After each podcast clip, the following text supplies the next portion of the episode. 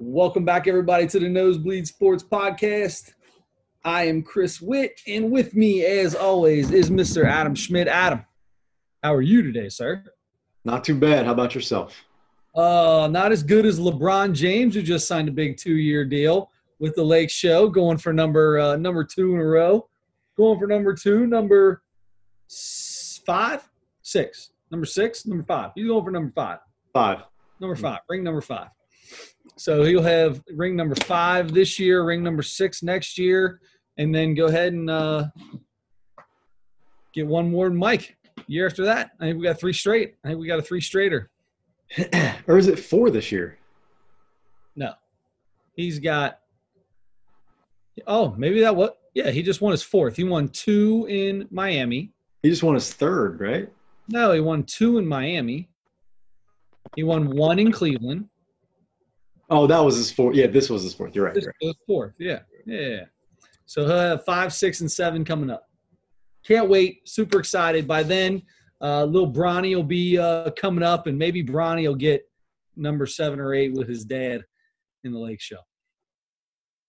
I will play with Bronny for one year, win a championship, and retire. That would be fun. I would enjoy that very much. I would enjoy that very much. So, on that note, before we get started, because uh, we've got some NBA to talk, because the NBA's season is getting ready to start in like 10 days. And we've got, uh, you know, some college football. We've got, of course, our NFL picks, the Mount Rushmore segment, comedy. But to begin everything, Adam, you dropped a bomb on us last week. Let us know that uh, you were positive for the for the uh, COVID one nine, Mhm. and uh, just checking to see how you're feeling today, bub. I'm feeling good physically. I, I'm I'm feeling I'm feeling great. Um, I mean, I never feel great physically because I don't exercise enough or eat right or any of that stuff. But I feel normal, um, except for I still have the taste and smell thing. I can't smell anything, and I can't. I I I might have like maybe one percent of my taste buds because once in a while I can kind of taste the stuff, but for the most part, I still can't. Aaron was always Aaron always said she could taste stuff that was really sweet or really sour. Everything in between, gone. Yeah, I can I can taste when something's like salty. I think. Um, Because you feel the saltness, or you actually taste the salt. I think I I think I taste. I think I taste the salt. I guess maybe. Um, but I mean, not not that everything is salted, but when something is, I maybe some when something's very salty, I guess I taste it. For I don't I don't know why. Uh, but and something like really strong, like I I can't remember if I told you this, but um, I got some uh, ordered some food and some like fruit, some mixed fruit or whatever came with it, and there was some can I think it was cantaloupe, which I can't stand. Uh, but I'm like, well, this is the time to eat it because I can't taste it, and I I cut up a piece and I tasted it, and I could taste it enough to feel like it was still disgusting, so I didn't eat it. Mm, that she Aaron, Aaron uh, the the wife she was eating salads like crazy stuff. She was eating all kinds of healthy stuff because she wanted to save the good stuff until she could taste again. Yeah, yeah, I'm trying to do the same thing. Um, and I, I talked to my doctor actually for a, for a while. Uh, I usually feel like my doctor's in a hurry and has a bunch of people to see and stuff like that. But he actually, and he was, he was running late. So I, I was sitting in the room waiting for him for a while, just getting a regular checkup or whatever. And uh, so he came in and he's like, "Hey, sorry, I'm running running behind." And um, so I figured he was just gonna rush right through everything. And we started talking and and uh, he's like, "So how you know have you been staying safe and all that?" And I said, "Well, I've been trying, but I did just have COVID."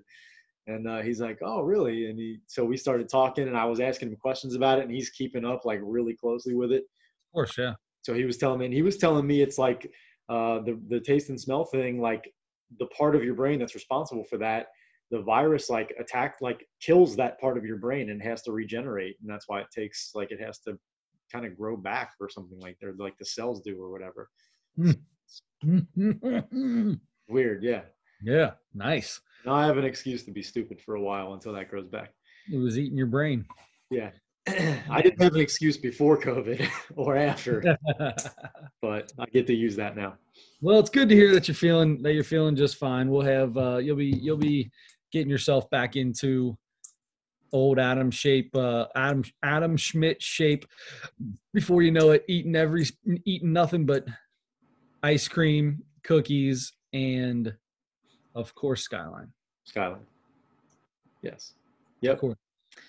All right, so let's kick this thing off, man. You want to uh, let's let's start off. You know, we already started talking about the NBA, so let's start the show off with college football. you got me. Gotcha. All right, let me switch my brain. Oh, good luck. See if you can tell the virus to go to the other side for a minute. Change the channel. Yep. yep change the channel. Oh, good to go. All, All right. right. So, uh, Ohio State.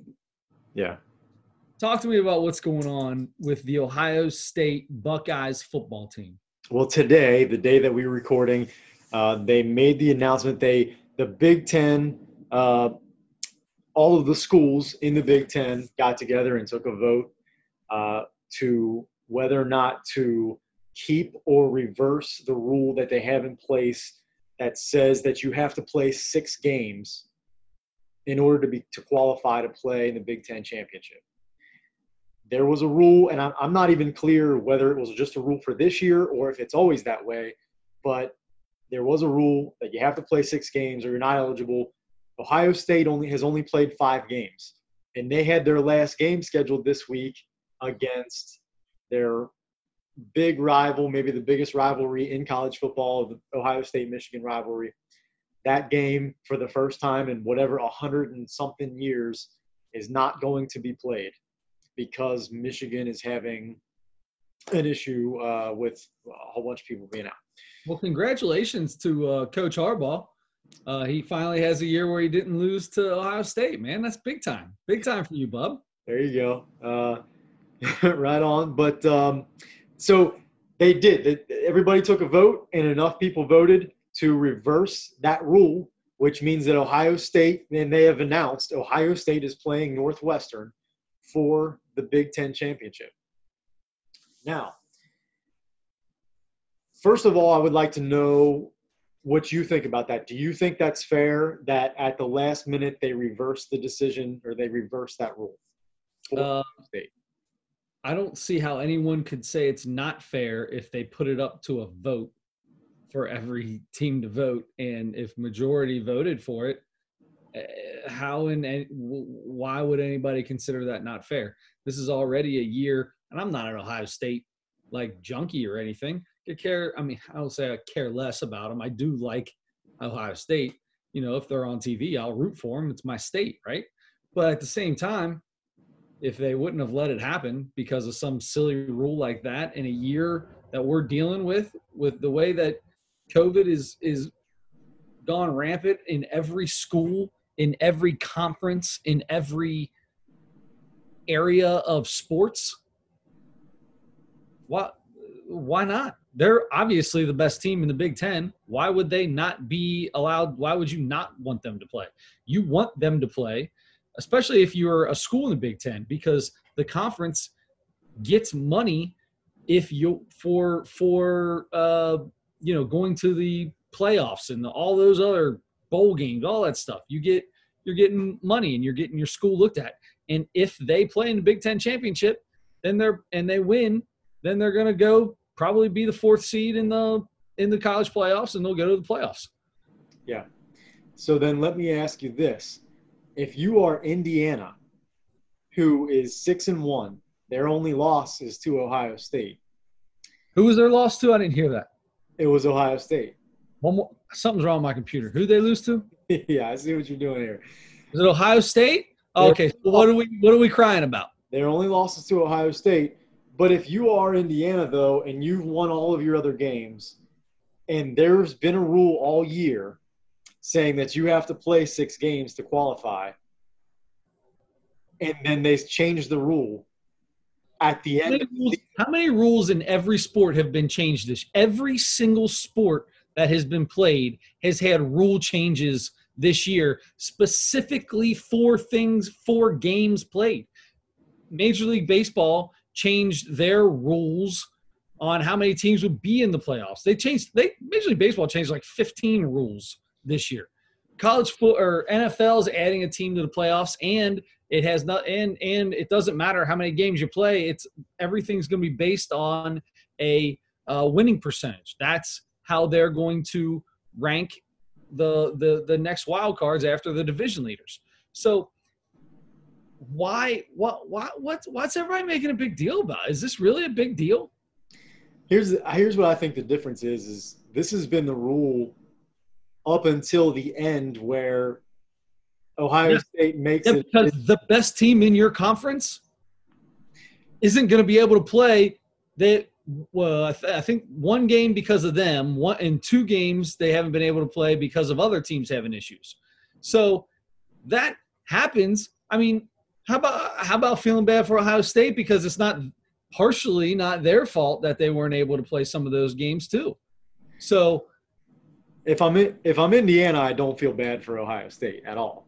For, if I'm Ohio State, I don't play, I don't feel bad for Indiana. We beat the they didn't beat the brakes off of them, but they beat them.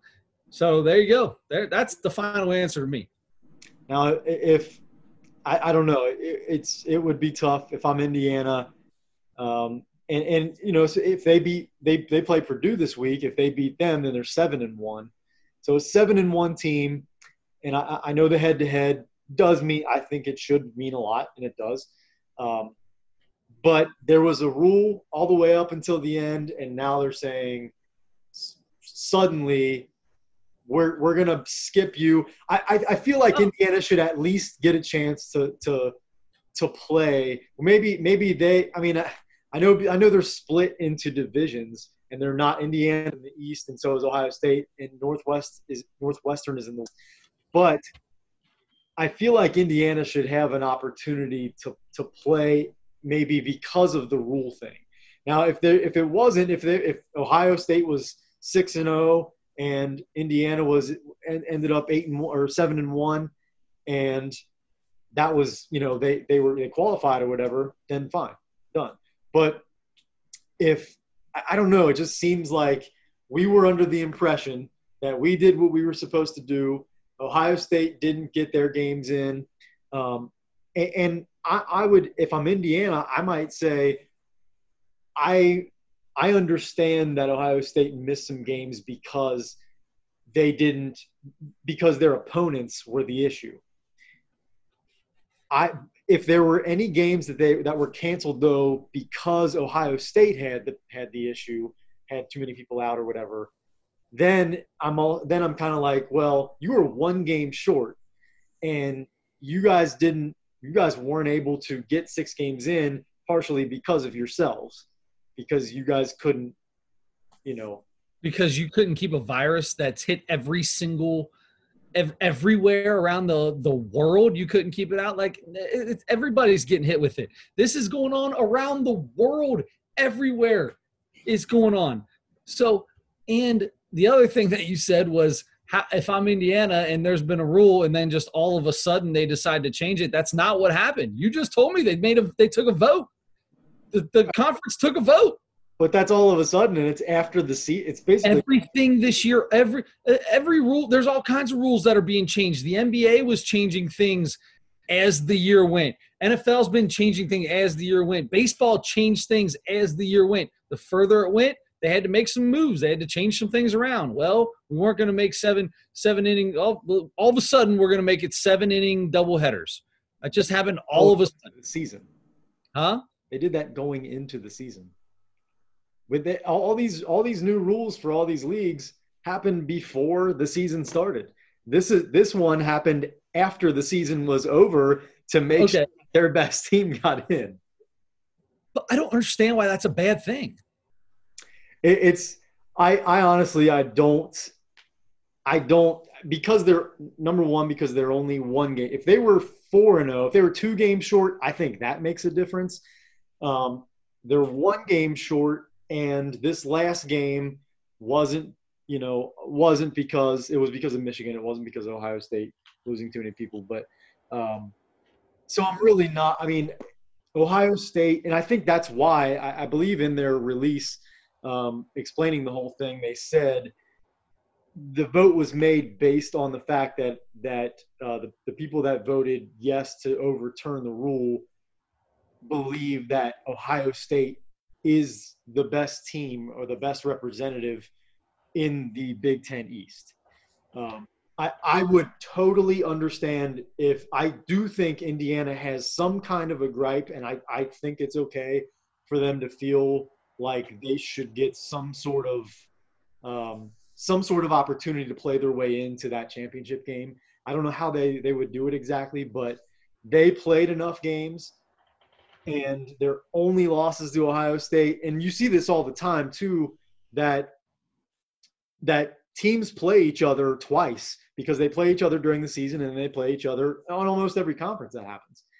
And so maybe to get another opportunity, um, it, honestly, it would make more sense for that for Indiana to cancel the Purdue game and play Ohio State this week, I think. And then if they beat Ohio State, then I think then, then what? You know, now Ohio State's played the same amount of games. They both have one or has the correct amount of games.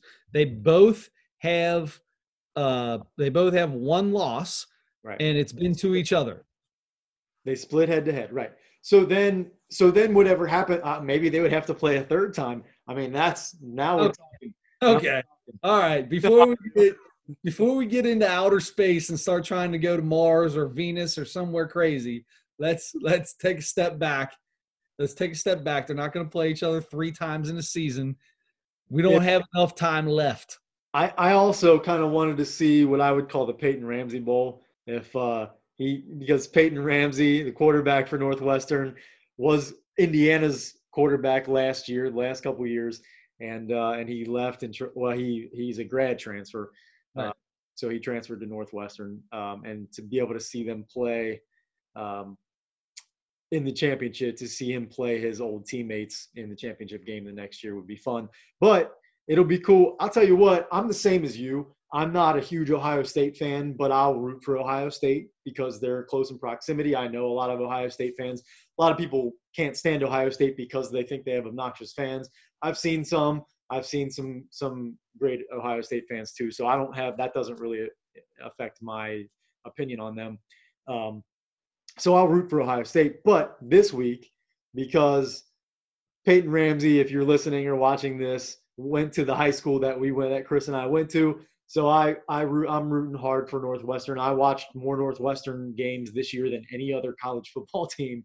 Um, and uh, so I, I I'm rooting for Northwestern honestly to beat to beat Ohio State because that also would give UC a, a possible opportunity. Still probably not because there are a couple other teams above them uh, in the rankings, but uh, it would it would mix some things up and uh, possibly and give somebody else an opportunity. So. Um, I, I, anyway, I, I, wanted to see what your opinion was on that. Uh, I, I know there's going to be there's going to be a lot of talking points for people for and against it tomorrow in the media um, because they made that decision this afternoon. So, or tonight. They're the best team in the league. They're the best team in the league. They beat Indiana already. They just beat their last game was against Michigan State and they beat them by like 45 or something ridiculous. Yeah. They're the best team. They have the best players. They have the best quarterback in the league. No offense Peyton Ramsey, but this Fields kid is legit unbelievably good.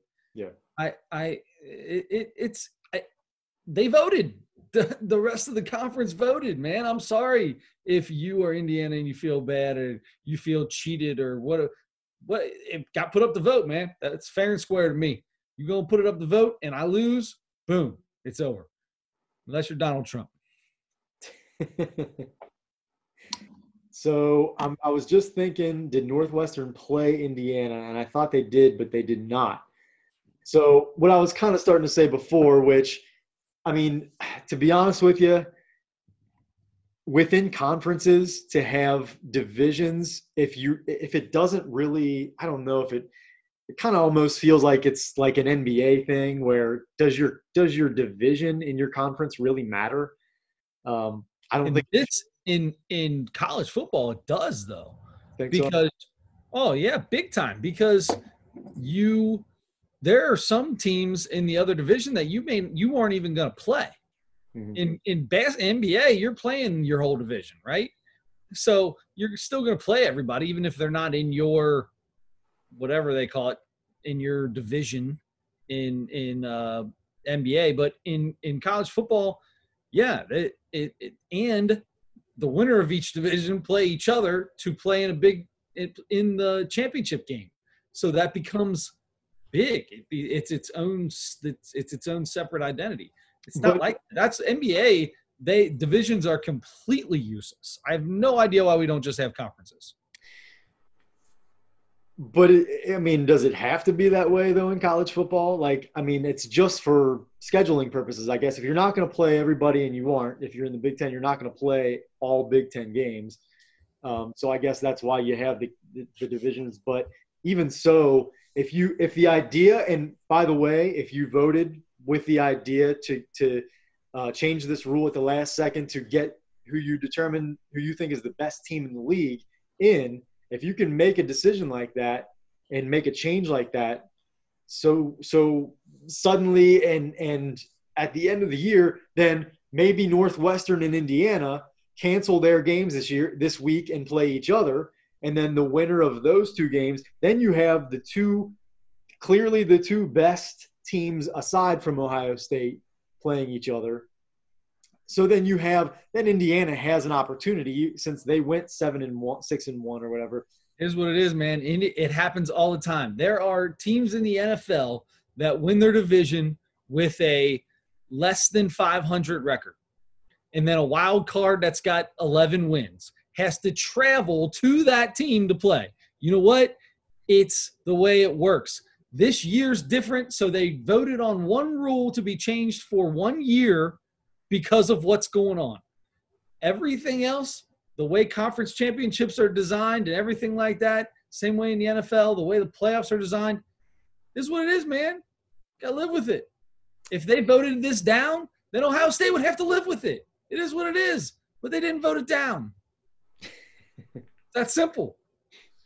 I got you. It, it's uh, no matter what either one of us think about it, that, that's the way it is. Ohio State versus Northwestern in a couple weeks uh, for the Big Ten championship. So uh, that's the the way it goes, and uh, we'll find out. I mean, I, am sure Ohio State is going to be probably a pretty big, uh, a, a pretty big favorite in that game, certainly. Um, by because Michigan State is Northwestern's only loss, and Ohio State, like you just mentioned, eat the brakes off of them. Beat Michigan State pretty handily. So, um, so but it, it, that'll be fun. That'll be fun if Northwestern gives them a game and and uh, maybe has a chance to to win at the end or something like that. But anyway, um, that's really uh, kind of all the uh, that's all the thunder I have for that because I, I I wanted to kind of make an argument for Indiana and for changing rules at the last minute, but I don't feel passionate enough about it to really. Um, I'm I'm glad you don't because it's 2020. Like if this was last year and something happened where Ohio State did something and they couldn't get their games in, then yeah, I'd be like, tough malarkey, man. You screwed up. You know, whatever happened happened. But this year's a little different. I got you. I got you. All right. Well, moving on to uh, what you what you almost tricked me with to start the podcast. Let's go actually into the NBA because um, we did mention that uh, first, and uh, we we talked about we talked about LeBron James, right? And we kind of had a little fun with uh, you know is is he going to win the next the next couple championships and three peat, and then the last one's going to be with his son, and then he's going to retire and ride off into the sunset, and then his son's going to be the best player in the league for the next 20 years after that. Um, I don't know if that's going to happen, but yeah, no, I, I, I don't anticipate that happening. But um, LeBron has been in the news, and you mentioned his contract. He he uh, signed recently two years. I think it was 85 million, which sounds really low uh, when you see some of these other contracts that guys do. But there are so many crazy, crazy rules and crazy things in the collective bargaining agreement in the way the salary cap works and the, the max deals and the super max and you know you get all these incentives to sign with your team and I just saw that the other I just saw that yesterday where uh, Giannis, if he signs with the Bucks, he uh, if he sign if he doesn't sign with the Bucks, he'll be leaving like eighty million dollars on the table or something like that for one year. Um, so it, it's uh, it's, It's- really crazy. it- Crazy, but that's the reason LeBron had a smaller deal is because he's not eligible for the supermax because he just has one year with this team. Right, right. Um, so anyway, so LeBron, we, we we talked about how he will be playing. He just won his fourth NBA championship. His third one was the one he won in Cleveland, and that was with Kyrie Irving. That was their second best player, probably. At, they had Kevin Love too, but by that time, Kyrie had passed Kevin Love probably as far as best players. in the league. Without a doubt. So Kyrie Irving is really, um, I was going to say polarizing. I don't know if that's the right word for it, but he has made a lot of statements that have raised eyebrows over the years. He had the flat earth thing that people still, you know, make fun of him about.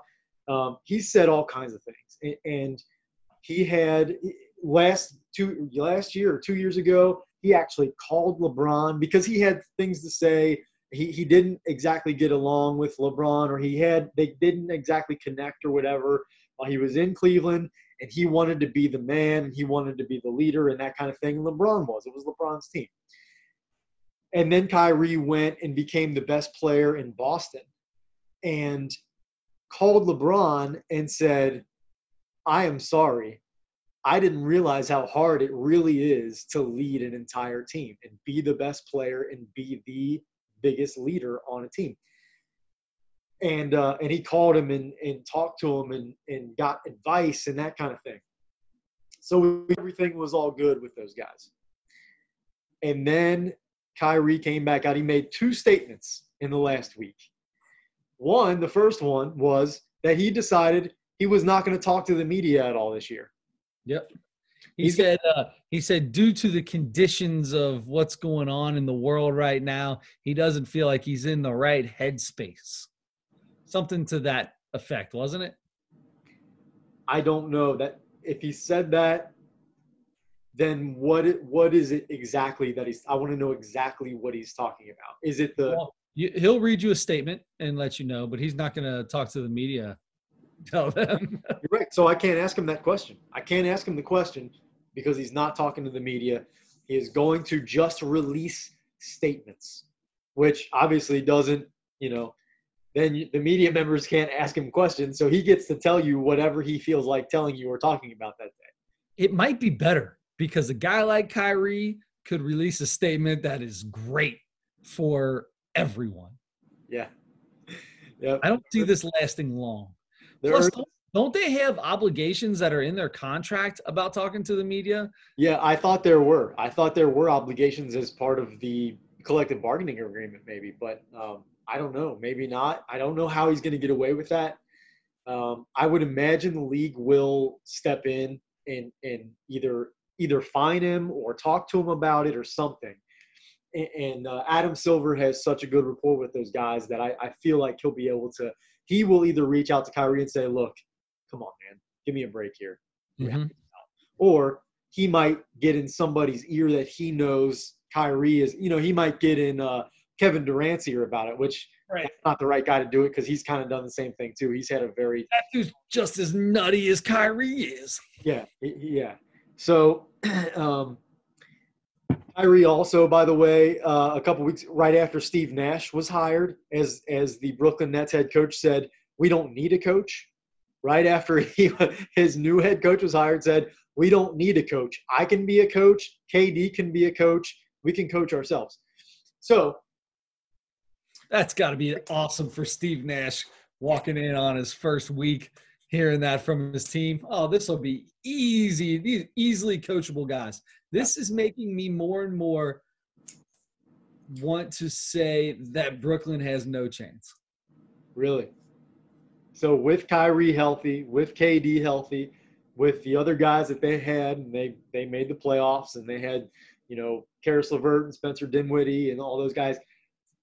I'm Uh, telling you right now, you have two of the top five scorers, maybe two of the top three scorers just flat scores in the league. Eh, I mean, James Harden, guys that can do anything at any time from anywhere on the court. James Harden, uh, Russell Westbrook, Kyrie Irving, and and Kevin Durant are probably the best in the league at doing whatever they want with the ball at any at any point in time. And, you even have guys like Luka Doncic and a couple other guys, and, and Giannis maybe to, to throw in there too. Um, Giannis on a different level, though. Giannis can't do all the things those guys can do. Those guys literally can do anything. Yeah, well, I mean, the only thing Giannis can't do is shoot from the outside. Right, and, and Kyrie's Kyrie's the best uh, uh, clutch shooter in the league. So I, you know, when it comes to scoring, to me, that puts him a little bit ahead. More versatile, yeah, yeah, because because he's he's the best guard at, at finishing around the rim, especially in traffic against big guys. Every any kind of reverse, any kind of adjustment in the air, he has to make. The guy is an unbelievable finisher at the rim. Um, so yeah, I agree with you. They have uh, some some incredible score. Obviously, two of the two of the top scorers in the league, like you said, and um, but but Kyrie's big thing was talking about Kevin Durant. He said, "This is the first teammate. KD is the first teammate that I feel comfortable with taking the last shot. That I feel confident in taking the last shot. Him taking the last shot, not yeah. So LeBron, that got to LeBron, obviously, and LeBron said he was hurt by that. He, he said he was because Kyrie is, you know, Kyrie didn't say LeBron's name or anything like that, but LeBron knows he is Kyrie's best teammate he's ever played with. Yeah. And one of the best players to ever play basketball. So I, I, I, can understand if, if LeBron, if I'm LeBron, I think I, I feel the same way. Yeah. Uh, hold up. Hold up, young cat. Hold up, young cat. This is a young blood. And that what he always said in that, in uh, Uncle Drew, all the Uncle Drew uh, the movie and all that. It was, hey, young blood, young blood. Anyway, so um, he was on, was it with Richard Jefferson, I think, on a podcast, and he was saying he was saying those things, and he was like, man, when I played with Kyrie, I wanted Kyrie to be the MVP of the league. That's what I wanted. And to be honest, he gave Kyrie every opportunity to do that. He let Kyrie have the ball in his hand way more than he's ever let any other teammate have the ball in their hand. Uh, yeah, maybe, uh, maybe. Dwyane. Name anybody else that's had that that had the ball in their hand more with LeBron than Kyrie. I, I was thinking maybe Dwyane Wade, but um, maybe not. And, and Kyrie is is also maybe the best ball handler in the league. So that was also a different. That was a different LeBron too. That wasn't. That was a different LeBron James at that point. But yeah, you might be right. Yeah, uh, and, and, as he gets older, I mean, he's gonna. I would think he's going to, and we saw that a lot actually last year. He's gonna give way to AD a lot more. Um, yeah, but he's still the focus of the ball. The ball still centers around LeBron, and LeBron did a lot to get the ball to KD, yes, and KD did a lot, but the ball still started with LeBron and then moved around to get to him. Yeah, I I don't know. It was um but but Kyrie did he probably maybe inadvertently t- took a shot at LeBron and I, but I I don't want to say that that Kyrie Irving meant to say that LeBron he didn't trust LeBron or LeBron couldn't wasn't a clutch player or anything. I I don't I'm not going to put that on Kyrie because he didn't say that. If you want to say yeah, he did. You, you think he said that on purpose? Oh no, no, no. You said you don't want to put it on him because he didn't say it. That's exactly what he said. He didn't say LeBron's name, but if you played with LeBron James, especially if you played with LeBron James and won a championship for the first time in a city's last 50 years or whatever, and the biggest hoopla in the world surrounded around it, and LeBron, the best basketball player in the league over the last 15 years, then hmm, I'm going to go ahead and say you don't forget about that guy as part of your as part of the your life in the NBA. But here's the thing, I I mean, I might trust if you're talking about taking the last shot. I might trust Kevin Durant more than I trust LeBron James to take that last. Sure, shot. of course, and of that's what I mean. I He's would saying specifically Kevin Durant. He trusts. I guess he said he is the. I guess he. I think he said it's the first time he's played with somebody that he trusts. So I guess that. That that's that's the wording. It's the first time. You say that I trust him more. That's fine. I trust Kyrie more than I trusted LeBron. That's the reason Kyrie, to me, I think Kyrie was the one to take that last shot in game six or whatever it was when they to, to push it. That was, it's exactly what I would have done in Cleveland. And yes, yes, Kevin Durant's probably that next guy. LeBron's never been known as a clutch shooter. He's hit some clutch shots, a lot of them. But when it comes down to it, he's always had a little pass in his game where he'd he'd get passive at those moments, or he did some or other things happen. But it, he didn't say I trust Kevin Durant more than anybody else that I've ever played with. He said this is the first time I've trusted somebody. Yeah. That's where it comes from. That's where it's at. You didn't trust LeBron at all with the ball in his hands at the, at the end of the game. I mean, I have I have trust in LeBron James to take the last shot. Yeah, I just don't trust him as much as somebody else.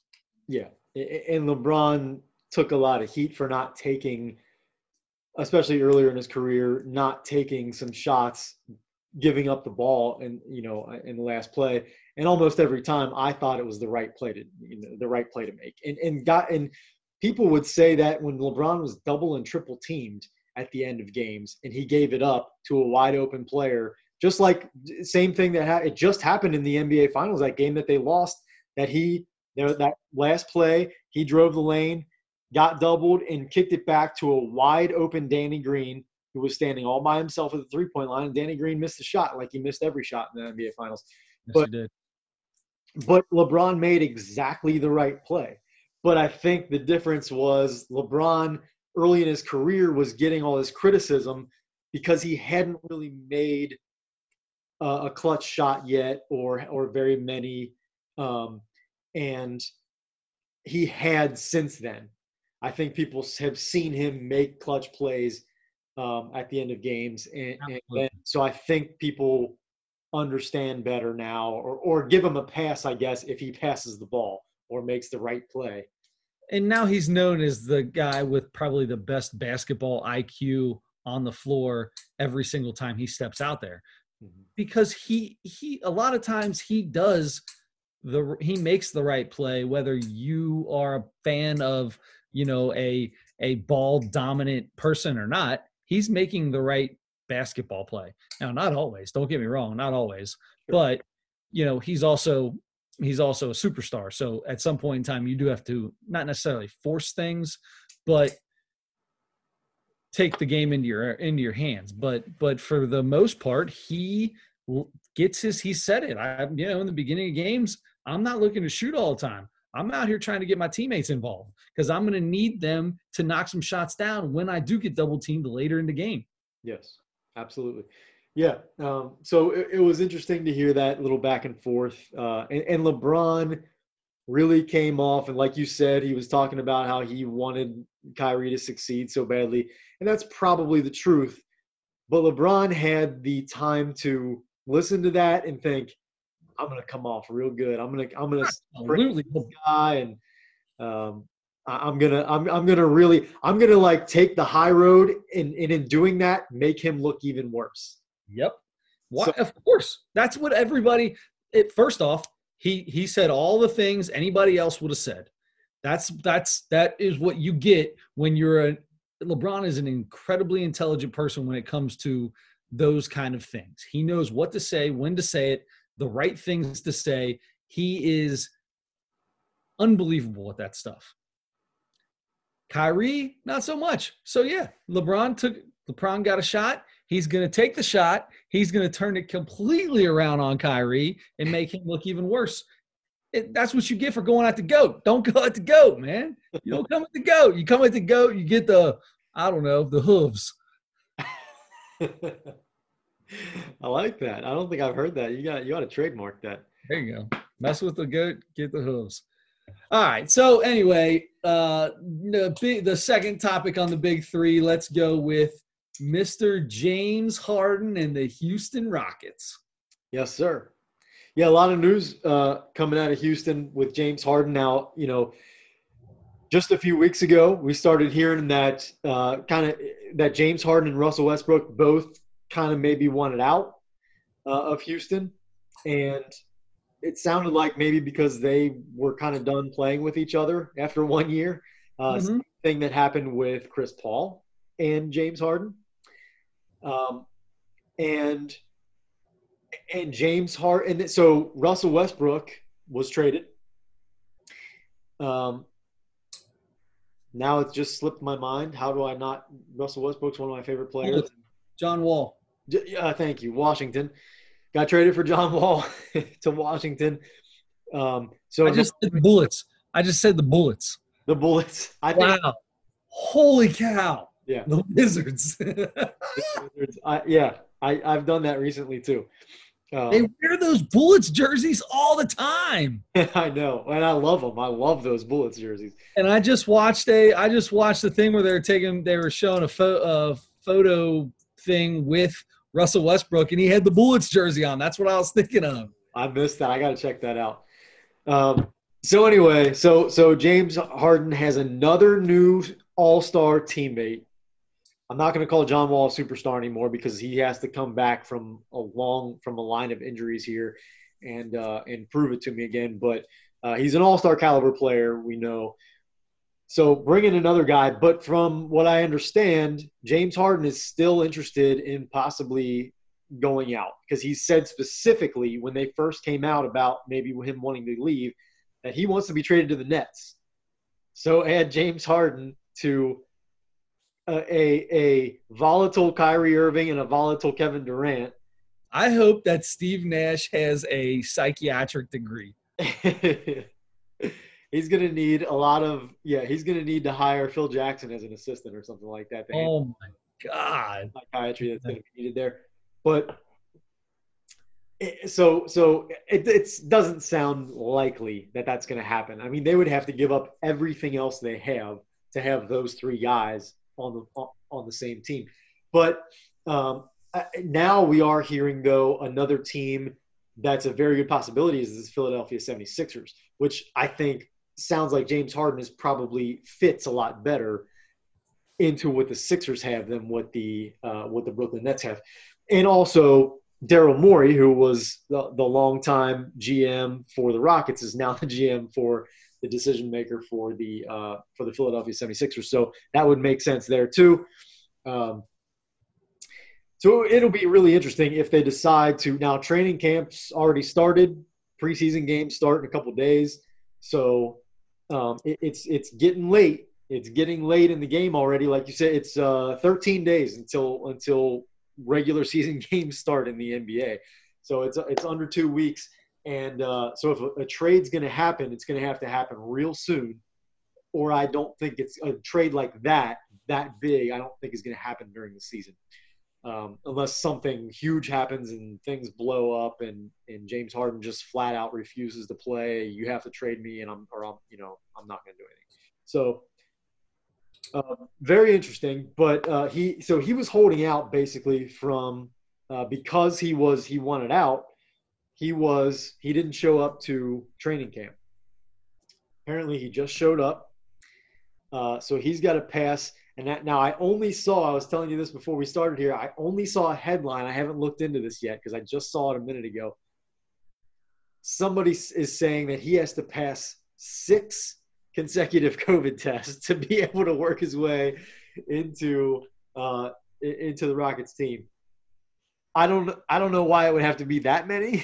I understand two or three, but uh, six. Hey, you know what? I'd make the guy. I'd make the guy do like eight because I'm gonna stick a swab up your nose twice a day for a week for the crap that you just put us through. We did. He's at some. He's at some rapper's birthday party in LA when they're supposed to be at. They're supposed to be at training camp. they're talking to the to the owner of the team, and the owner's like, to be honest, I have no idea where if Harden's even, if he's even in Houston. I don't. I have no idea where he's at. That- that- You're you're making this team's life a living hell. It's going to be bad. It's going to end bad. This is going to end bad. You might be right. I wouldn't be surprised.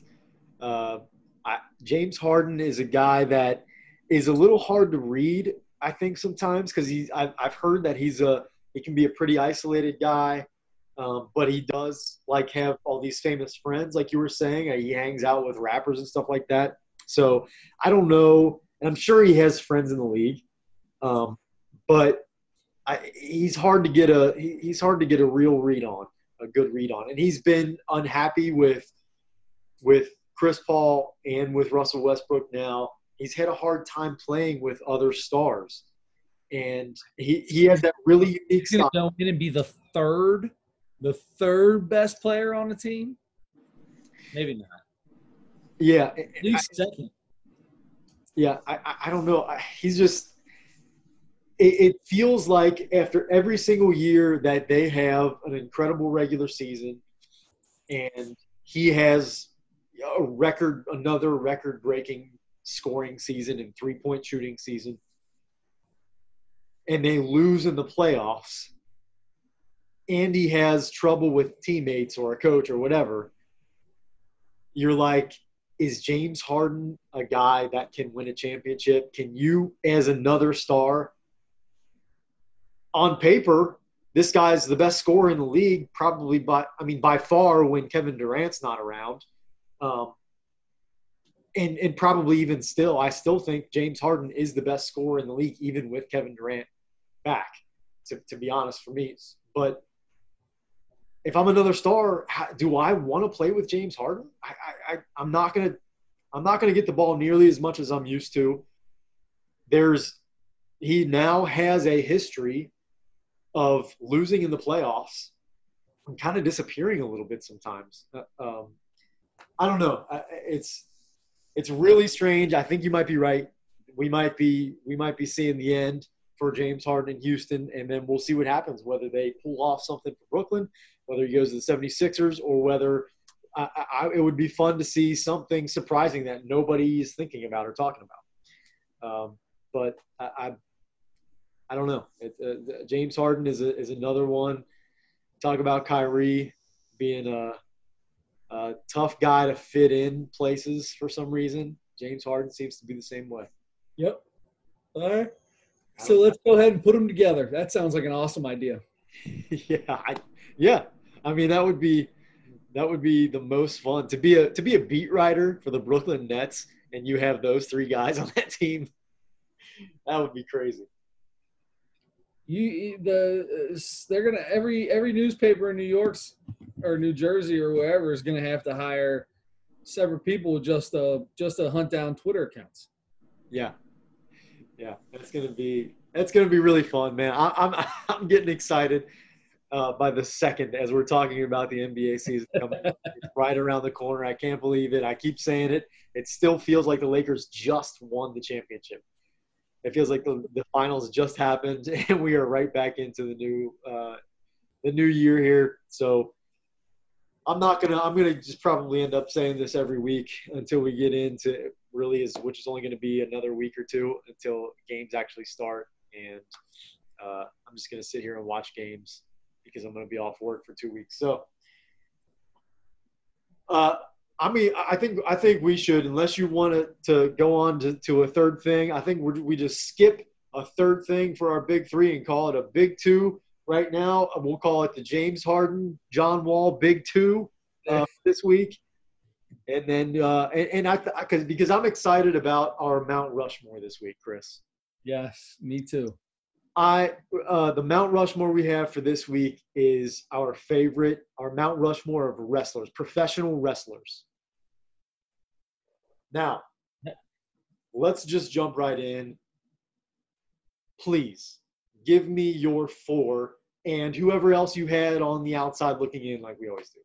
Okay, so I wrote down four people last week. Okay. and I have had the fourth just kind of trying to figure out. I'm just, I've got a list of fourths. I feel like Adam Schmidt right now. So obviously, you can't have a Mount Rushmore of wrestlers without Hulk Hogan. Okay, so that's a must. My all time favorite wrestler was the Ultimate Warrior. So he's on there with him as well.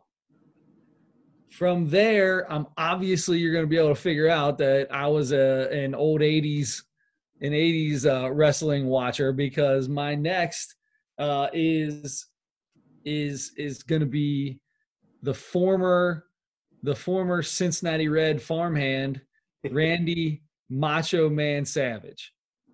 Now, last but not least, this is where I'm struggling because I've got a lot of I got a lot that I like, right? Well, not it's not really a lot. I shouldn't even say it's a lot. I'm I'm really going back and forth between a few people. So number one is the number one guy who I originally wrote down is when I got back into wrestling in the late 90s, early 2000s, and Sting, the, the uh, Ultimate, Ultimate Warrior original, originally with the Ultimate Warrior as a tag team partner when they first got into wrestling.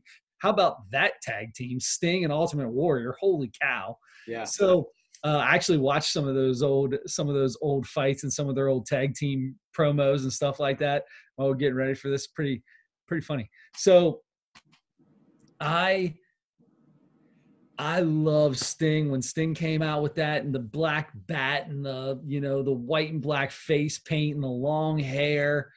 Oh, it was like phenomenal. the sec- like the second almost like the second generation of Sting or something like that. It was really the third because the first generation of Sting was with Ultimate Warrior as a tag team, and yeah. then he became Sting with the you know the the bright tights the the crew the you know the flat top hair and the the the just on the sides face paint different colors all the time but usually bright color. then the third sting which is the one that ended it all which was the black louisville slugger the long trench coat you know, black tights. So, anyway, that being said, during that same era, I was one of the biggest Goldberg fans you'll ever find in your entire life. Yeah. Me and my dad were we love we love the Goldberg, Mr. Goldberg. So did I. So Oh, and then of course, of course, this is this is my issue here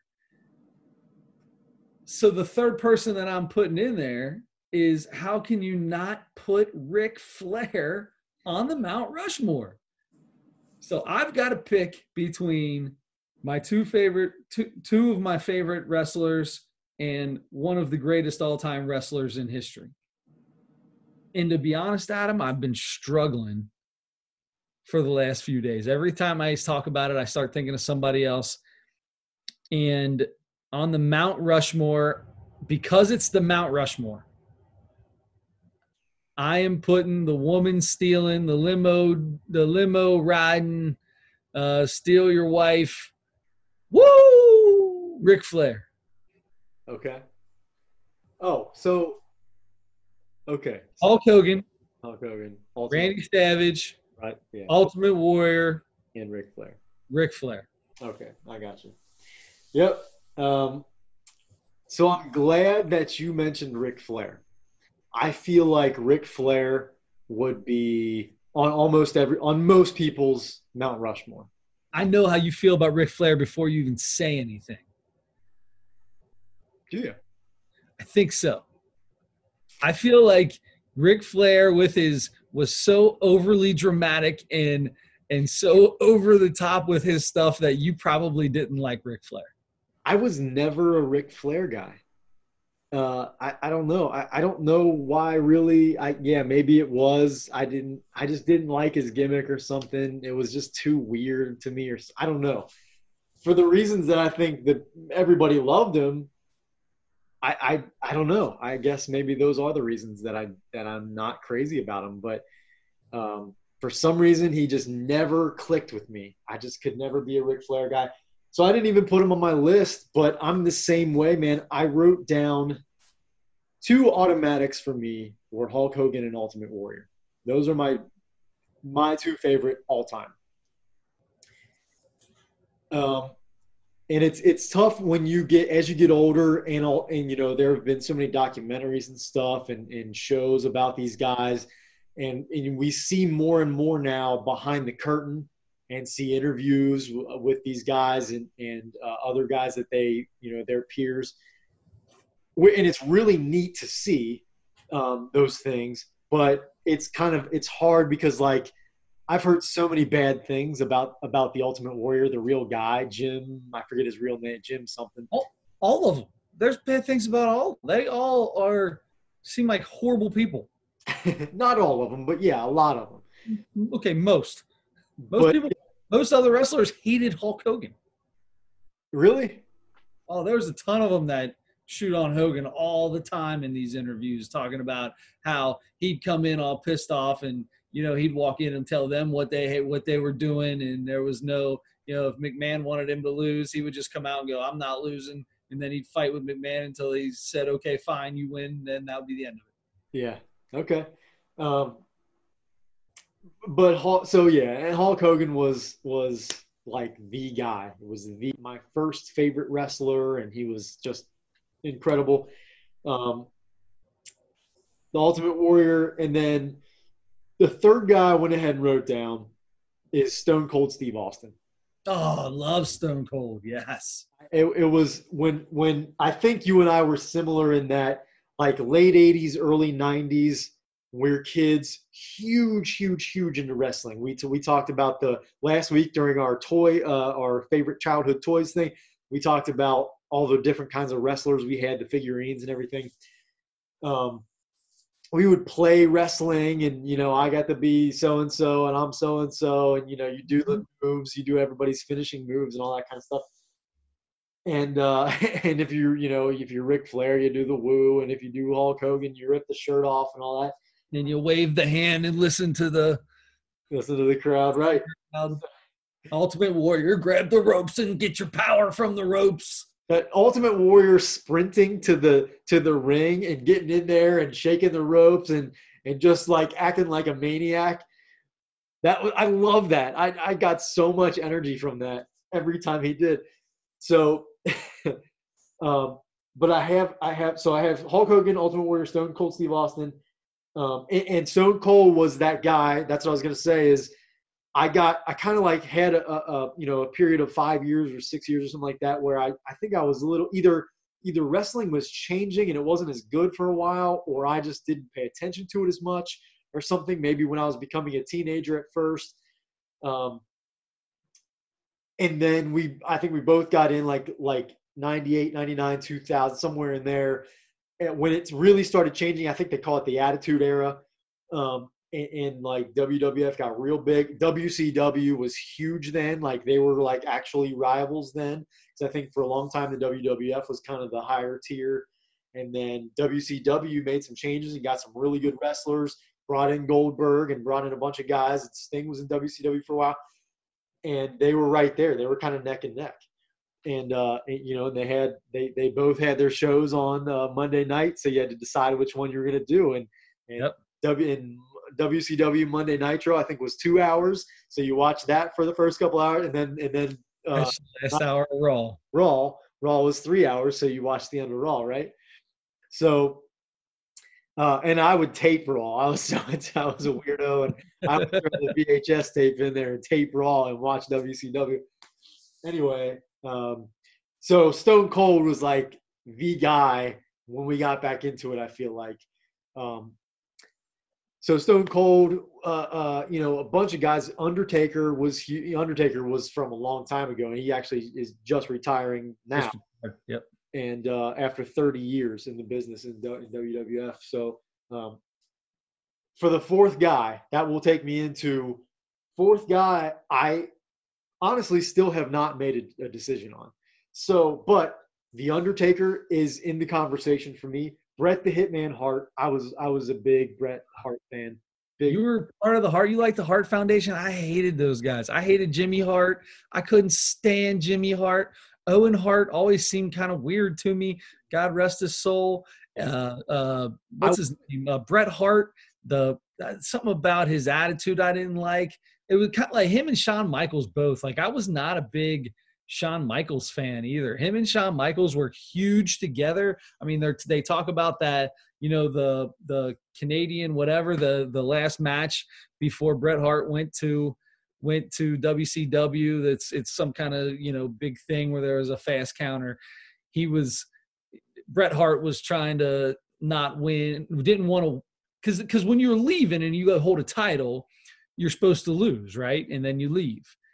Well, he didn't want to. He didn't want to do it, and he fought with McMahon. And Michaels was going. Michaels wanted it, and they told they told Bret Hart he was going to be the winner, and then they told the referee that it was going to be Michaels, and he was going to win on a sharpshooter to kind of to put it in his face. And Michaels does the sharpshooter. Bret Hart never taps out, and they ring the bell, and it's over. Yeah, and that was I think in Calgary too, where Bret Hart Calgary, right in Bret Hart, where Bret, yeah, the Calgary something I can't remember what they call it, but. Uh, but but you know the whole and then he went WCW and he sucked over there. It was so I don't know. I was never a fan of either of them. I think I so I liked Shawn Michaels a lot too, but I mean I I liked Shawn Michaels first when he was part of the Rockers because the Rockers were one of my favorite all time tag teams. And then but then what was that guy's name? Randy uh Marty Jannetty was his Marty Jannetty. Marty Jannetty, not right. Marty Jannetty. So so I liked Shawn Michaels a lot when he first was getting big, and then I think he was kind of a heel for a while. Um, that's the other thing is I, I, was always it was always so so hard for me to root for guys that were heels, and there are guys who were who were both at, at one point in their career. So oh, most people had gone both ways. Yeah, most of them. Even The Rock was a heel for a while. I mean, I, all thank, you for, thank you for mentioning him because he's on my list. I, I almost put him on as the fourth. So you had Bret Hart, I had The Rock, I had Goldberg, I said Undertaker, Mick Foley is another one. Definitely Macho Man was Macho Man was like when we first mentioned it last week, he was like I said Hulk Hogan, Ultimate Warrior, Macho Man. That's what I said. Those are the first three I wrote down. Yeah.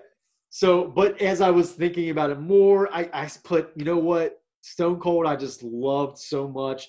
And then, so I, I kind of took Macho Man out because I started thinking about all these other guys and the, another guy that I wrote down, there were so many guys from back in the in the 80s and 90s that I loved. You know, the um, Mr. Perfect, who who was kind of a heel for a while, so it was hard for me to to put him on the list too. But but he was like, and that's the thing with like Bret Hart, Shawn. Curt you like Curt Hennig? Curt Hennig, yeah, Curt Hennig, yeah, Mr. Perfect. So th- those guys, I think were, I think I liked them as wrestlers more than I like their personalities. I yeah. think those guys were three great wrestlers. Um, so I, I I did not put Curt Hennig on this list, but he's another guy. Brutus the Barber Beefcake, you know, Big John Studd, Hillbilly, J- all the classic guys for us. Jake the Snake. Jake the Snake was the last guy. I was getting to that. Jake the Snake was the last guy, and he was the one I, I was thinking, this is if this is favorite, I like I was glued to the TV more than when Jake the Snake wrestled because he had that giant snake in his bag. I'm terrified, terrified of even tiny snakes, but he had this enormous snake. And I was always like, oh my, I mean, I was like, whoa, when that thing, when he brought that thing out, he would beat somebody, pull that thing out of the bag and just lay it on top of him. And I'm like, oh, and it's slithering all over a guy's face and all over their body. And I'm, I'm like watching, I'm like, oh my God, is it going to bite him? Is it going to eat him? I was, it was so fun. And then to hear that guy's real life story, it, like in recent years, he, you know, he was scared to death of snakes. Yeah, yeah. He wasn't really because if he was really scared of snakes, he never wanted to hold the snake. Never wanted to and then it, you know it became a thing where he got used to it obviously. But and then he you know the the the the match nobody will ever forget with with when he tied when he tied macho man up in the ropes. And the stories he tells about that are if you've never heard that if you can listen to jake the snake talk about making the snake bite uh, and left it on there. I mean, that snake was on there for a long time on his bicep. Yeah. Greatest story ever. He had to. He had to try to. He was trying to wiggle it off. Yeah. Trying to pull it off of him. Um, yeah, that it's an amazing story, and that's like not even doesn't even scratch the surface how messed up that guy's life is. I think we've even talked about it on this podcast because I'm just so blown away. Um, if you uh, listen, he was on Joe Rogan's podcast like a year and a half, two years ago, or something like that, and it's like three hours long, and he tells all these stories and how he was ab- abused and raped and stuff as a kid. And he watched his father do that to his sisters and his stepmother did it to him. And it was like he went through the craziest and he is like he had so many problems with drugs. So bad. The guy shouldn't be alive to be honest. I mean i hate to say that but he he tried to kill himself several times and he he was on his deathbed and basically dead several times and and just keeps coming back and now i think he's clean um, but amazing life, amazing story, that guy. So if you find that Joe Rogan podcast, if you're listening to this, and if you're interested in, in that story, um, but all, for that reason, I almost want to put Jake the Snake on there, but so I have to make a decision. I've got Hulk Hogan, Ultimate Warrior, Stone Cold, and I'm to put Macho Man on there. I, I'm a sucker. I'm a sucker for. I'm such a sentimental guy um, and now it's been so long since I've watched wrestling. Like it's that's like Stone Cold is a classic to me now. Undertaker is a classic to me now. But the true true classics, the Hulk Hogan's, the guys that were on top when we first started watching. When the WWE first started, uh, when, when, when WWE went cable network and, and started going on TNT or, or TBS, whatever it was in the beginning, Let's. USA. There you go. When that all first started back in the back in the 80s, when they took a took a, and it wasn't just you weren't just watching whatever region you lived in. You weren't just watching that. It was the WWE had their own wrestlers, and that's where they wrestled, and and you got to see that. When that started is when we were kids, and it couldn't have been any better. I'm sorry. Yeah, I, I know USA was what Raw was on. I think for a long time. Right. So that's what I was thinking of, but it may have been. I, I mean, I think they showed like like the the Saturday morning stuff, and they had the Saturday night main event, and I think they had another day or something like that. Those I think were on like weren't those on like NBC or weren't those on a major Might network? been, yeah, might have been. Yeah, might have been. Yeah, but that's yeah, you're you're right. When that was when that started getting real big, way back then. in the, the very beginning of the WWE WWF pay per views was then. I mean, that's when all those started. Mania Yeah, and SummerSlam, the Royal Rumble. Series. Yeah, yeah, those were the those are the those are my favorite days of wrestling. You know, those that that time in my life. Uh, I, those are all my favorite things from that time when I was, you know, from five to twelve years old or something like that. Yep. Um, so anyway, that was fun. We had a very similar, a, a very similar Mount Rushmore there. Yeah, we had three of the four were exactly the same. Yes, yes. Um, and it's funny because I don't think you mentioned Stone Cold, and I didn't mention Ric Flair. I didn't have him on my list. So our fourth, our kind of, are the guys that were different were, uh, were like that. So, all right, it is time to make our picks as we do every week. Our NFL picks against the spread. The spread being whatever the spread shows on Wednesday evening each week on the ESPN app. Now, I have mine ready to go. I don't know if you want to have a chance to look at them or if you just want to make them. If you want to do them now, uh, you want me to let Let's you. go over last week. What happened? Am I, I was up by two. Right. What's going on now? You're right. Oh man, last week. Oh boy. Oh boy. Okay. I went one and two. You went two and one. You picked up another game. Yes. Uh, Let's go. All right. so you you picked uh, Miami. Miami was an 11 and a half point favorite over Cincinnati over the Bengals, and they won by 12. So you got that one right on the nose there. Good choice. Um, so anyway, you're 16 and 17 on the year. I'm 13 and 20.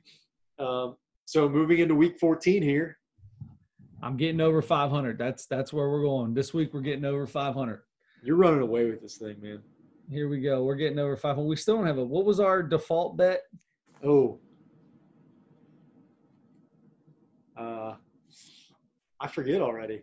Do we have to do another? Do we have to do comedy again? Or Was that what it was? Another two minutes? Was that the default bet? It might be. Now we're gonna figure something out. We've only got a couple weeks left. You already have a two minute set, so you just do that one again. There you go.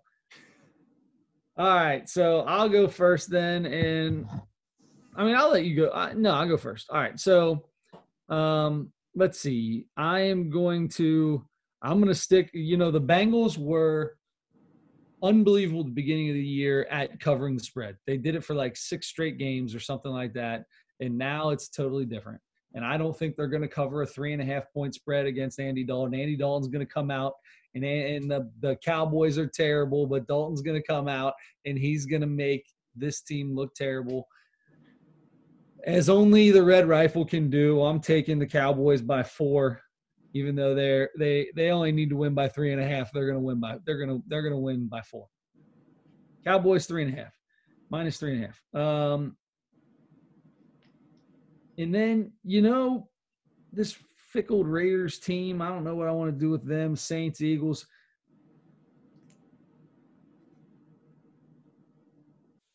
All right, so here's what I'm going to do on my next pick. Where where are my okay, the Cardinals. Ooh, Arizona in New York. That's going to be a really good game. Uh, Arizona minus two. You know what? I think this is a extremely close game, so I'm not going to bet that game because I don't know what's going to happen. Um, I already wrote the A for Arizona. the Buccaneers. I'm going to take Tampa Bay minus six and a half at home against the Vikings. Okay. And then last, and of course, not the least uh, by any means, I am going to take.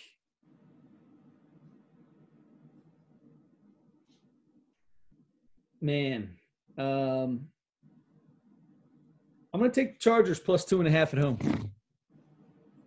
They just got their heads beat in this week, and uh, I think uh, Herbert Herbert's going to come out and decide to do something a little different against this Hawks Atlanta Atlanta Hawks. Jeez, oh Pete, I'm switching everything around today.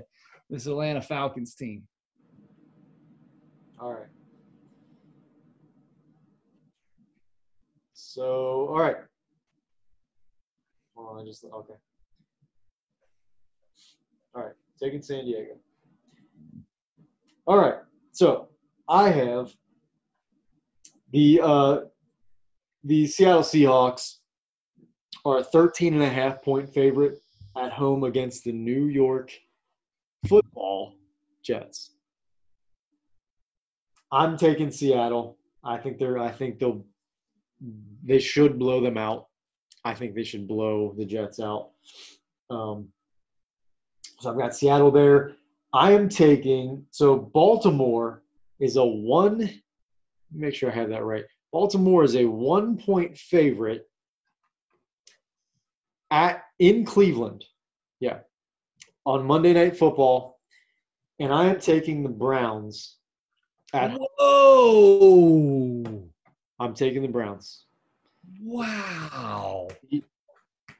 to at, least cut. I mean, they'll have to unless they tie. They will have to uh, either tie or win the game outright. So I'm taking Cleveland there, and then I'm taking a, a similar game, but I'm going to take uh, the other team. I'm going to take Minnesota as a six and a half point underdog at Tampa Bay. I'm taking Minnesota there. All right. So there we have it. Uh, we have we have three different uh, different teams this week. So uh, if I go three and zero and you go zero and three, we will be tied. Sounds good. Not holding my breath on that, I wouldn't either. but uh, the the way we do things. Now that I said that, that's probably what's going to happen. So, all right. So let's get into the last but not least, man. Uh, probably one of my favorite things to do. Uh, the comedy segment of the week. This week we watched Larry the Cable Guy's new Netflix special. Yes, sir. Called Remain Seated. Larry the Cable Guy. We kind of set it up last week if you listened, but he, he I feel like he's been missing for a while. He, he's just been not been. I don't know. I just haven't seen anything from him in a long time. Uh, maybe I just haven't followed his career closely, but uh, you know how big every. I mean, it became the. I feel like there's a niche that that he has. It's a a certain a, a certain audience that he usually plays to, but the that uh, blue collar comedy tour was got so big, whatever it was, 20 years ago or how whatever it was now, got so big it almost was kind of crossover, like crossed over to mainstream. Uh, like a lot of people that wouldn't normally watch those types of comedians watch that stuff because it got huge. We talked about it. I thought Larry the Cable Guy was easily the funniest of the four of those guys. Um, so I actually did like him. Uh, I never wa- I never saw that movie. Did you ever see that movie that he starred in? It was something he was like a health inspector or something like that. I forget exactly what it was called. No, I've seen I've seen all the uh, Lightning McQueen movies, Cars movies. Oh, he's Mater. that's Uh, right. That's it. I've never seen the Cars movie, so yeah, but yeah, you're right. Uh, so anyway, it seems like he's been gone for a long time. So it was a surprise when he came when he came on with this. Obviously, this one was also recorded before the pandemic, I think, because About a year ago, because he was talking about it being around Thanksgiving and stuff. So okay, yeah, okay, so yeah, so it had to be last Thanksgiving uh, because there were a ton of people in this theater, and there was, you know, no, I don't think there were any masks or anything like that, so it had to be. But um, I thought that I, I'm just going to jump in and, and, and go first. Sorry, I don't mean to, to do that, but um, I, yeah, actually, yes, I do because I'm doing that. But I, uh, I liked it. I, I, I just I, I liked it. It was uh, I I feel like he's good at you know they they say I've heard like I think I've heard all good jokes um, come from surprise, come from the element of surprise. I don't know that all good jokes do, but um, I feel like he's good at that. I, I think he steers it in a different direction as I'm anticipating as he does the setup, the premise. I, I start anticipating the punchline, and he usually he does a good job of taking it in a different direction or surprising me. So I appreciate that very much about him. He's funny with the you mentioned it last week. He he turns up the the accent, kind of the country accent or whatever if you if you do see him in real life talk as a you know like not on stage or whatever um, he he he's got a little tiny one I think but it's not nearly as thick as that but it, it works for him I think he does that and he it's funny to hear him say that the way he says the words that he uses he uses those you know country slang terms and stuff like that and, and he makes his own up and, and that kind of thing so uh, he, he's really funny with his accent yeah, yeah, yeah. Um, I think he, I, I think he only said "get her done" a couple of times. Once. Once, yeah, I only saw once. He started it off and he said, I guess I better say this to get her going. Get her done. he had it on his hat, but that's fine as long as he didn't say it a million times. I was good with that. Um, and I, yeah, I mean, I thought he, I, I thought his jokes were mostly really good, and uh, uh, I thought it was pretty funny. I mean, it, it didn't, it, I didn't blow me away like a, like a Chappelle or a Kevin Hart or a Chris Rock or who, you know, a George Carlin or whatever. But, um, but it was, it was funny and, and I, I liked it. So I gave it a 3.7. What'd you think of it? So I'm going to tell you this. I, I, I kind of forgot how much, how funny Larry the Cable Guy was, Yeah. right? Because he's done so many weird things since, and he just his persona seems out there, like too much, maybe. Uh, I kind of forgot how funny he really was. So I went back and actually watched the Blue Collar Comedy Tour, uh, Larry the Cable Guy segment again as well. And you might be right. He probably was the funny. I mean, Ron White to me was the funniest, but it's I'm biased because I love Ron White. So yeah, he probably was the best one on there. So that being said, the thing I like that eh, I have a terrible mind, right? My mind is horrible. I can't remember things. I like some people can remember, you know, some people can like re I've got a buddy who I play golf with all the time. And he can tell me what I did on the third hole five years ago and you know where my ball was when I putted and what it did and but all this kind of stuff that I did. I didn't and, and it'll be I didn't even know I ever played at that course before. That's how my brain works. Guys like Demetri Martin, um, Mitch Hedberg, Larry the Cable Guy, and I, it's so weird to put him in with that, but it's just so many jokes in the same in the same one hour thing, right? It's just joke after joke after joke after joke. Uh, some one liners, some stories. Those guys were more one liners where Larry Cable Guy throws a story in too, but it's still a lot of just one, one, one. I don't know how these guys do that. That is insane to me. If I was going to be a comedian, I would have to tell about five stories in the span of an hour and have a bunch of jokes inside the stories, but I'd only be able to get to that. You know, that's about it. That being said, I really enjoy it, man. I was the same thing, the element of surprise, right? He taking it one way and then he says what he says about Walmart somewhere else. He just, I just, I found myself laughing a lot. I'm giving him a 4.2. I think it was really good. Wow.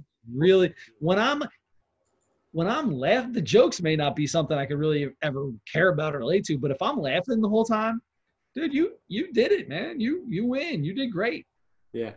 Yeah, and I think I'm going to go back and watch it because I'll have to admit that I was I watched it and I, I paid close attention the first like 15 20 minutes and then I had to do so I I was trying to do something else while I was watching it and I think yeah. I think I I got a little too distracted with whatever yeah. else I was doing I forget what it was now but um so I I, I am going to go back because I think if I rewatch the second part of it I think I'm going to I'm to uh, get more out of it He's so he really is funny.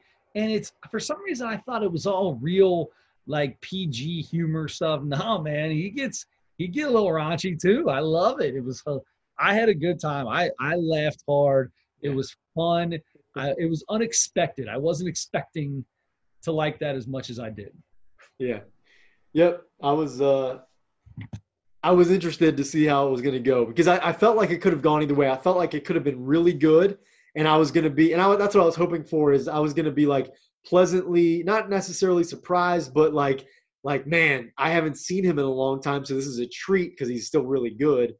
Um, or this guy's a lot older now. He might, you know, we've seen that with plenty of comedians.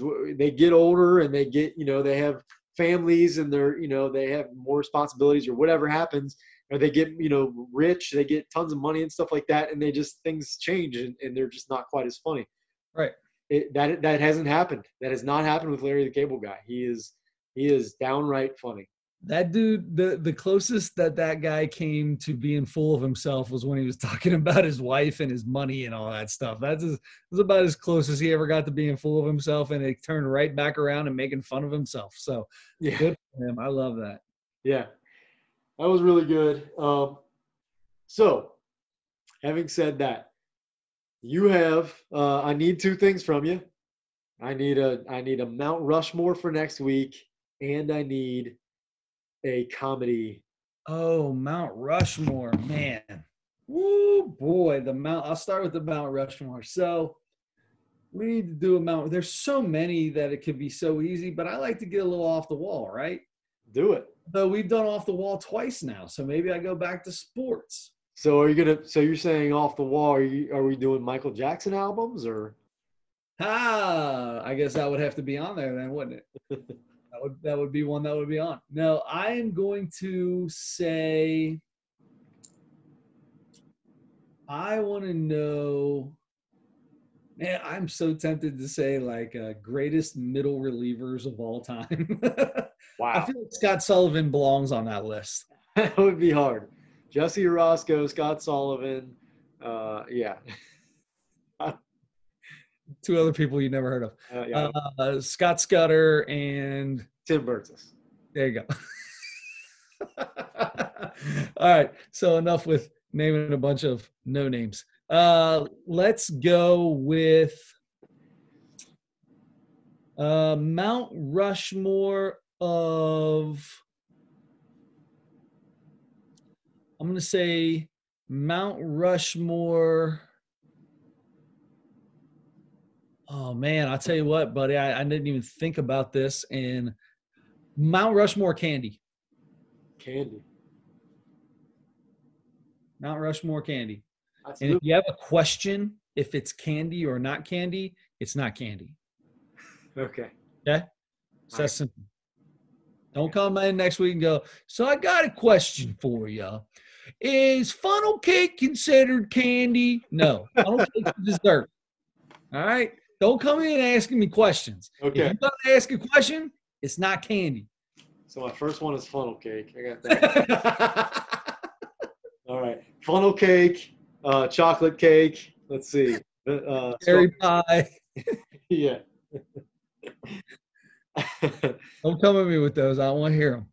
I, I, I so what's funny is I think we do the same thing here. But as soon as we announce what the Mount Rushmore, decide what the Mount Rushmore is going to be, we immediately think of the first, like the first one or two or three jump into our mind right away, right? Yep, absolutely. And then that might change, just like the you know the, the wrestlers did. Um, that might change over the week as you're thinking about it or whatever. But I, I have my first two right now. My first two my Yep. I'm the same way. I got two right off the bat. all right, just Maybe- actually, I think I, I have four right now. I could go four. I could say four right now. But if you think about it for a week, there's a chance there might be something that you're not I'm thinking. already thinking in my head what I would change one of them to. So There you there go. you go. All right, so we'll figure that out. Uh, now, here's where we're going to have an issue because I'm not going to lie to you, big dog. Uh, I got nothing. Let's go back in time. Did we ever do? Um, let me see here. I'm just going to find some random on here. No, last time we did random, it didn't work out. All right, let's do this. We watched John Mulaney and um and Ding Dong Head. What was the other guy's name? Uh, uh, ah, see, our, my brain works the same as yours, so mine, right. um, I- I'll get it. I'll get it in a second. So um I'm Yeah. trying to figure out what the newest John Mulaney would be. Uh We may have done the newest John Mulaney already. have we? We did a John. I think we didn't. We do a John Mulaney by himself. Was it uh Well, there's one from 2018 called Kid Gorgeous. Did we not do Kid Gorgeous? I don't think so. Maybe we did. I don't know. Ah, All right, give me a second here. We'll figure something out. man.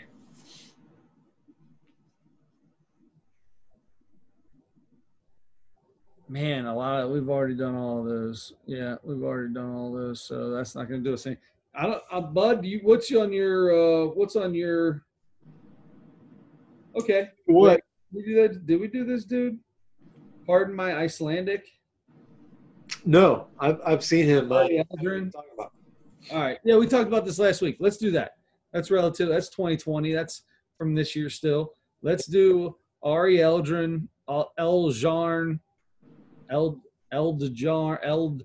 Uh, I don't know what the A sound is with an accent above it, Yeah. What's the? apostrophe above it. Oh I feel like it's Elja Arn. Pardon my Icelandic. E L D J A R N. Yeah, I got Yeah. you. Pardon my Icelandic. It's on Netflix from this year. Um, that's what I'm going with. Good. Good. I'm glad because I was about to tell you the one that I'm going to do next week, uh, just to help you out. But uh, that's good. So we'll be able to do both of those then. Yes. Perfect. All righty. That I believe concludes our week. Um, unless So- let's see. I got one quick story for you. So today, my, my father-in-law had a tree fell over in his yard. Okay, big old giant tree. So I go over there to help him cut it down, cut it up. Right. I take chainsaw over. He's got a chainsaw. We're going at it. I think I might have dislocated or did something to my knee. I can hardly walk on this thing. Do you want to hear how I did it? How did you How did you uh, blow your knee out chainsawing something? So as he's up getting his chainsaw ready, I've got the coveralls on. You know, I got my bib my bib overalls on, and you know it's kind of cold this morning when we went over there. I was having some issues with the undercarriage, right? Like just things weren't where I wanted them to be. So I was trying to get a little movement down there to flip it from one side to the other, you know, figure out how to move it. So when I do that, a lot of times I'll uh, give my leg a little shake, you know, give your leg a little shake and it kind of pops them loose from from the the the boxer briefs and kind of moves them a little bit and whoo, all right, that's much better. There's no stickage anymore, or anything like that. I did that with my right leg, and my knee popped so loud he could hear it in the garage. and I was in the backyard. And I just fell straight to the ground. And he goes, What happened? I said, I just wanted to move my balls. so I don't know what's going on. We went to the Festival of Lights tonight, and my knee hurts so bad. I can't even explain it. All because all because my twig and berry my twig and berries were sticking together and not in a not in a comfortable position. Okay. Man. That is I'm sorry for your knee. Sorry. But uh, that is a funny story. Thank you. Appreciate that. Appreciate it. I thought you would I thought you'd get a kick out of that. Shaking your leg out to make an adjustment for the downstairs area and give it a little shake and they just kind of kind of rustles the stickage around. You know what I'm talking about. Everybody out there knows what I'm talking about. Yeah. Everybody can act like they have no idea. You know, everybody's done a little jiggle move. Everybody knows what's going on. Hey, our female fans might not might not understand quite, but uh, I feel like I just explained it pretty well to them. Then you do, you did, you did. But you know, when you don't have the pieces, sometimes you don't. You know, you don't have the equipment. You just don't. You just can't quite can't quite get it. That's true. I never understood like the boob sweat or the you know the moving of your boobs while you're running and all that. I totally get it now because I got them. Whatever. All right. So I'm glad you I'm glad you uh you ended the show with that story because that is that's funnier than that's funnier than uh Larry the Cable Guy. There you go. Hopefully. All right. Well, on that note, we will end the show. And until next week, don't forget to turn your headlights on.